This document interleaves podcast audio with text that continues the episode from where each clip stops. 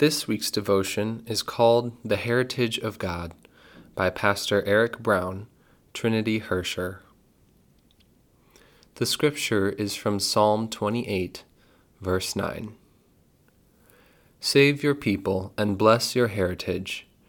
Be their shepherd and carry them forever. Heritage is an interesting word.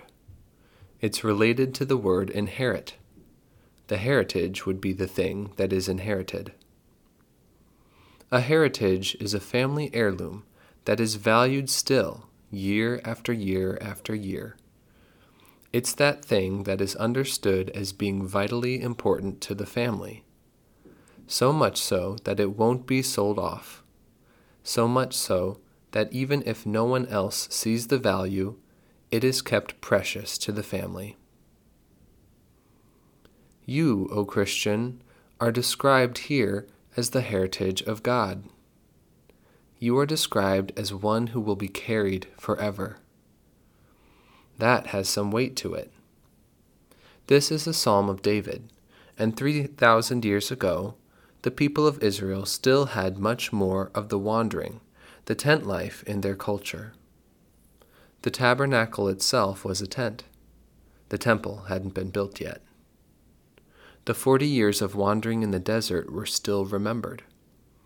And even in all that moving over all that time, you still packed up the heirlooms and the heritages.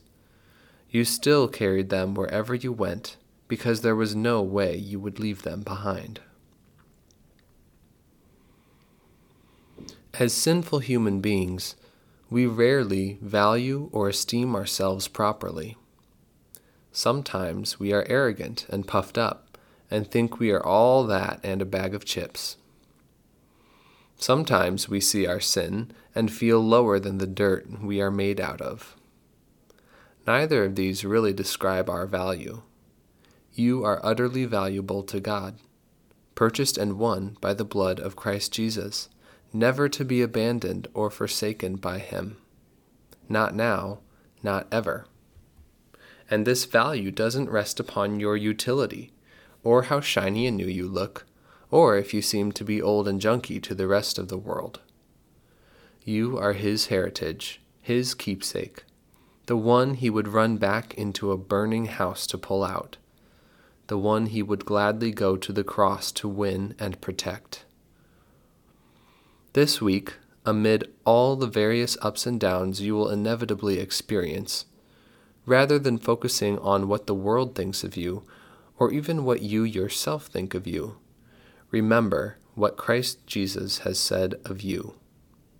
You are his eternal heritage, always to be with him.